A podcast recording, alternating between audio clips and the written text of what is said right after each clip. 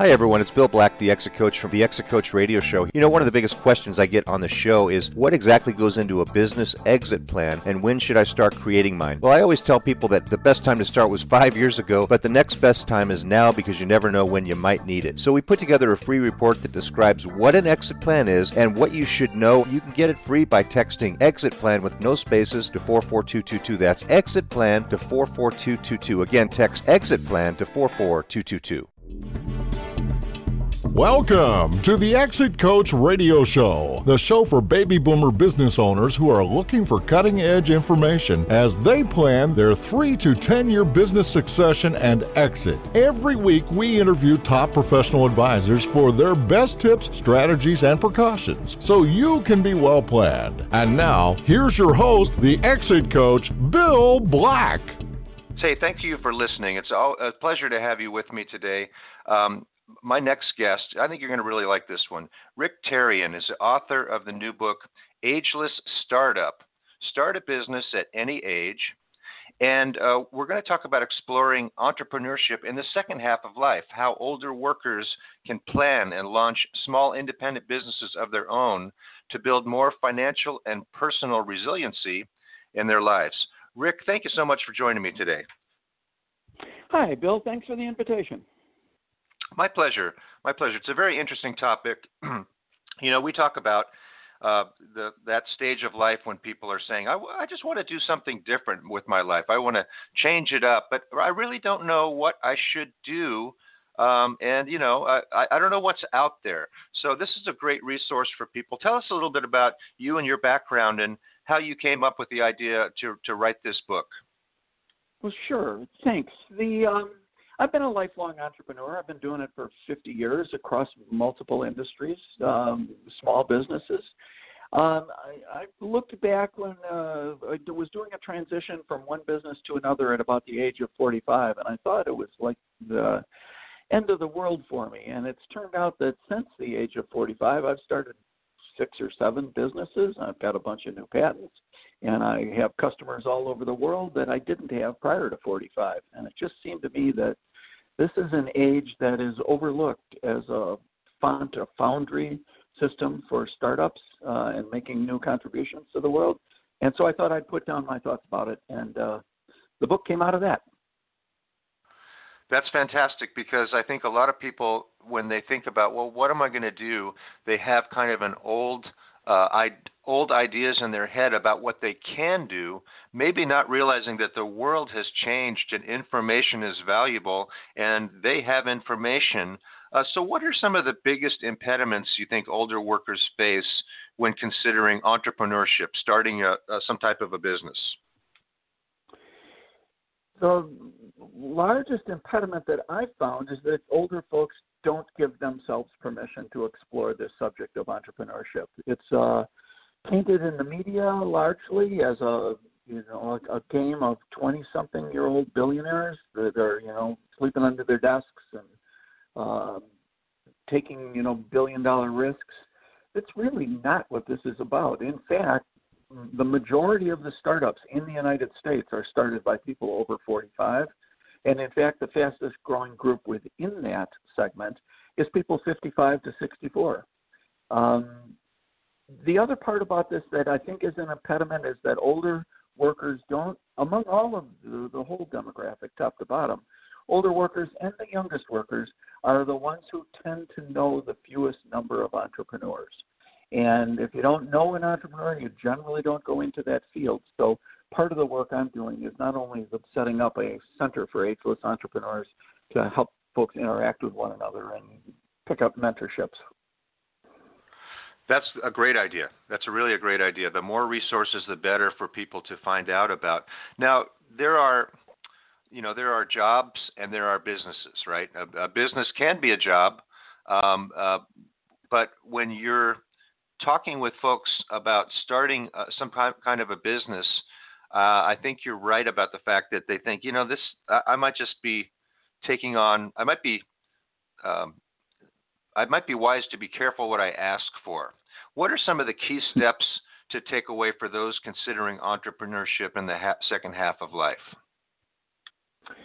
Well, I think they need to look past the stereotypes And yes, there is a difference in having a job and, and running a business, but there is a happy medium right in between there of small one person businesses that can contract their services and their knowledge and their networks uh, outwards. There's in the United States right now, or at least pre-pandemic, there was 32 million total businesses in the United States, and of those 32 million, 25 million are one-person businesses, and most of those work less than full time. So you can enter this carefully and slowly and at your own pace, and set them up to match your own values and the needs you have in your own life. That's great. 25 million one person businesses. Wow. Um, what are some examples of uh, uh, businesses or, or people that maybe you've talked with and they they started off saying, you know, I just don't know what I could do, and then after they explore some of these things, maybe read your book. Um, what are some of the examples of things that people might do? Can you give us a few examples? I can. Uh, there's a great one. Um, she had been a friend. She had been working in a corporate job and loved it, uh, but it wasn't very fulfilling and wanted to start in advance to set something up for when she left that life. And um, wasn't really too sure what she could do. She was a one of 12 kids in the middle and had learned to make all her own clothes. Never thought much of this as a skill set. Um, as she grew older and we got to have some conversations around this, she set up a little small business to take family heirloom garments. This would be great grandmother's wedding gown or christening gown, things that are kind of moldering and falling apart in the back of closets. People don't want to throw away because they're uh, beloved and they have great meaning, but they can't really be used anymore. And she found a way to use her skills one person at a time and repurpose those garments so that it could be made into something for this generation that still carried great grandmas or great grandfathers uh, memories with it and with fabrics that they used. And she built a business around it that's called Heirlooms Again. And when she did retire, which was recently, she's got a year long, at least a year long waiting list of people who want to hire her to provide those kind of services for her. But it, it's it's where you are. It doesn't have to be a high tech kind of operation. Uh, although some people do know about technology. I think of one woman that uh, is in uh, Florida that retired as an educator and put all of her money in, in her 70s into a bus and packed it up with technology and started going around to inner city neighborhoods and exposing young people to technologies that they wouldn't have had in any other way. And she ended up as one of Oprah's good friends. So she's interviewed in the book as well. It, it, it, we all have skills. It doesn't have to be bleeding edge, the newest, coolest thing. People have been taking care of each other and supplying services to one another for thousands of years. Um, this is just a fresh look at that in the 21st century. That's terrific. Really great, great examples. I wouldn't have thought of those two examples. Um, it, you know, a lot of people I know have been doing something or uh, had a, a hobby that they've loved for a long time, and they find out that they there are uh, uh markets for their knowledge. Um, can you talk a little bit about the, the knowledge economy and and how uh, a lot of people turn into specialized consultants for, for work? And that's exactly the model that I'm I'm I'm promoting here. So, at as we age, you know, you get to 40. I tell people at 40 you should be thinking about this. At 45 you should be taking some action steps, and at 50 you should be doing it. Um, the idea that we have uh, come to the end of our careers is is, is upside down. Uh, at that point, we are at our peak with knowledge and, most importantly, networks and know-how and know-how can often be a knowledge of what doesn't work. That's as valuable as almost everything else. And these kind of skills are um, hard won. And the fact that we can build little LLCs around ourselves, little shells of business shells around ourselves, go out into the world. I don't think one person companies or even small companies of multiple people are going to have all the skill sets that you need to take on the, the world's problems. But in fact, as a one person LLC, you can group together with folks. I'm doing it here right now in, in Pittsburgh, where I uh, came to. Uh, a group of small one person LLCs came together and uh, put together a package, put together a proposal based on knowledge and networks that we had had, and it's blossomed into one of the coolest regional food system plays maybe on the planet. So one person businesses based on knowledge and network and know-how is the future for the 21st century. That's fantastic. Now I know, uh, you know, to break down what a, a business is, everybody pretty much knows this, but it's it's finding customers and it's fulfilling orders, right? Those are the two. If you said what are the two building blocks of a business, I'd say that would be it. Um, could you talk a little bit about how to find customers in this day and age and how it's so different than several years ago? Like right now, you're on a podcast talking to people uh, who are listening that you've never met before. Right. The the the transition from the 1970s and 80s when I first started doing this is uh, is remarkable. Um, the ability to reach out and reach vast numbers of people is certainly at everyone's fingertips. Uh, but there's also a way to filter that access. You don't want the largest numbers. If if you're a one person business, somebody starting out, you want to have what Seth Godin calls a minimal viable audience. You want the fewest number of people uh, to to start out, and that's a really doable piece of this.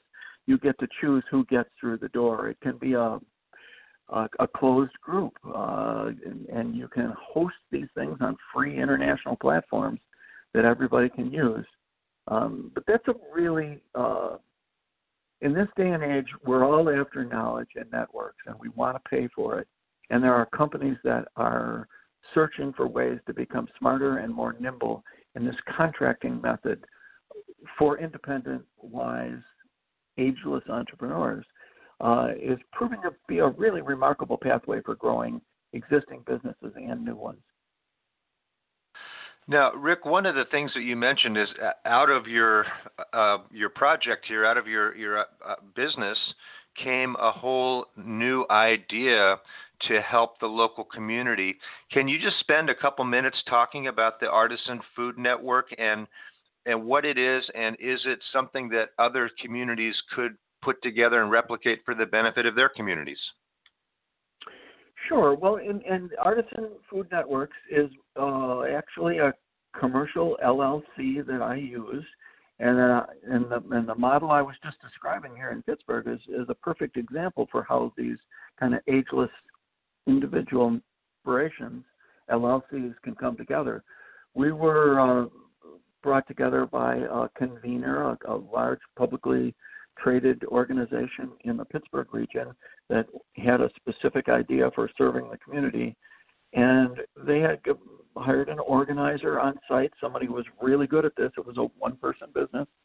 Uh, so, what we've done is put together uh, two or three one person businesses and some come and go at, at different times of the project.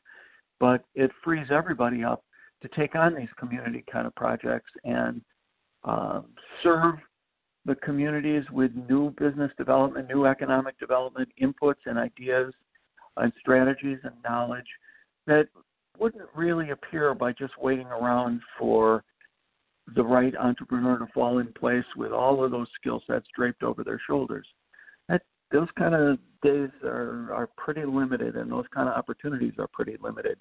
The way to do this is to be smarter and faster and more nimble.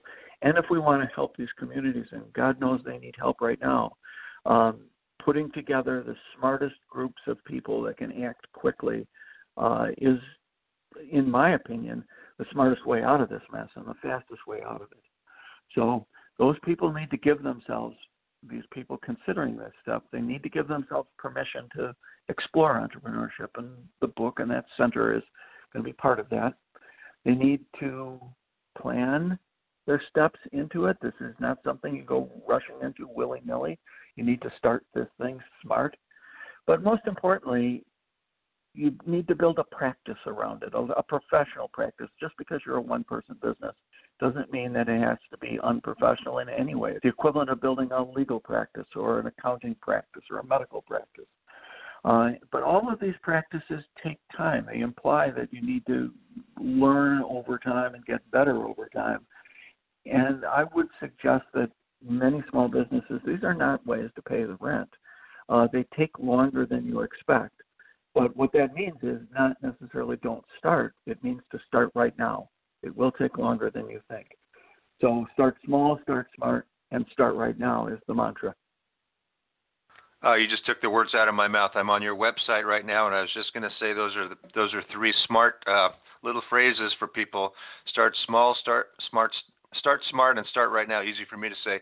So one of the things that you say on your uh, on your website is to uh, build your exit strategy into your launch. Can you tell our listeners a little bit about what you mean by that?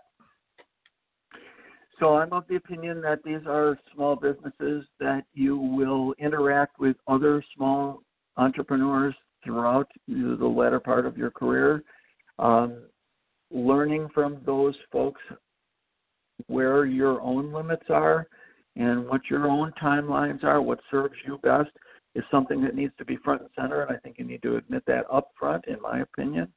And you should be ready to say, okay, I'm going to do this for three years, I'm going to do this for five years, and at that point I'm going to step aside. It's usually not an equity kind of a sale. There's not shares involved and and and, and that kind of thing. On the other hand, selling off interests in your business assets to another peer at the time. I've done this a couple of times. I've taken businesses to the end of what I considered their useful run and sold them to vendors that that wanted to pick it up where it was, where I was losing interest or losing enthusiasm, and they were glad to take that momentum that I had built up over several years or number of years at the time and add it into their work. So looking among your peers, and that means living a life of honesty and integrity with your commercial peers so that when the time comes and you need help and you walk out with open hands, you've got friends to discuss it with. That's a great tip to basically be thinking about how can I build uh, a, whether it's a subscriber list or a list of an audience that continues to want what I have and then network with other people who do what I do. And perhaps you have something of value down the road. And perhaps uh, it's not even the, mo- the money that comes with that. It's just knowing that you've left your loyal followers in good hands, right? Well, that's exactly right. And and I talk about you know mission, values, and goals. The values are and this is the great gift to the entrepreneur here. These are your values that you are building an organization around. And when it's time for you to step aside you watch those values go forward into the rest of uh, eternity and that you've set that knowledge and that mm, opportunity in motion as well. These are small businesses. They take time uh, but they reward the entrepreneur richly in things like that and values what I tell people is that this isn't really hard. It's just new. Yeah, and you know, here's the thing: is uh, there was just recently. I don't know if you've seen it yet, but on on Amazon uh, on TV, they have a new uh, Carl Reiner documentary about. It's I think it's called something like uh, first read the obituaries, then eat breakfast.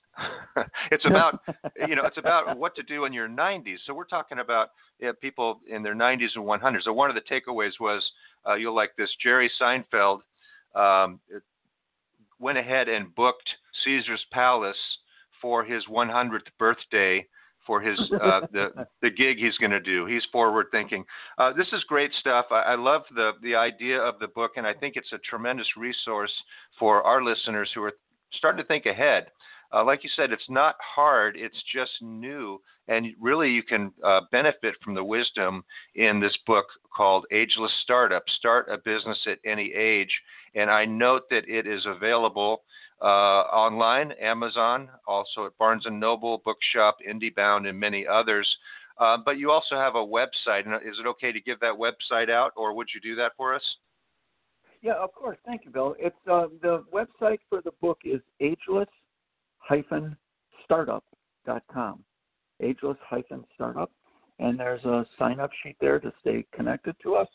Uh, the new Center for Ageless Entrepreneurs we're putting together is agelessentrepreneurs.org. And that's going to carry this work forward. Well, I really appreciate you taking the time to, to bring this to our attention. I think it's a, a tremendous uh, idea and uh, a great a great thing for our listeners to know about.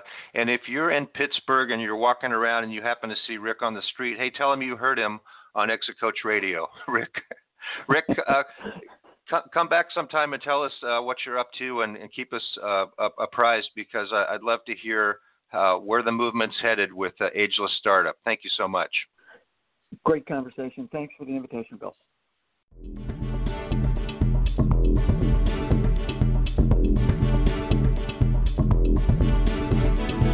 Thank you for listening to Exit Coach Radio.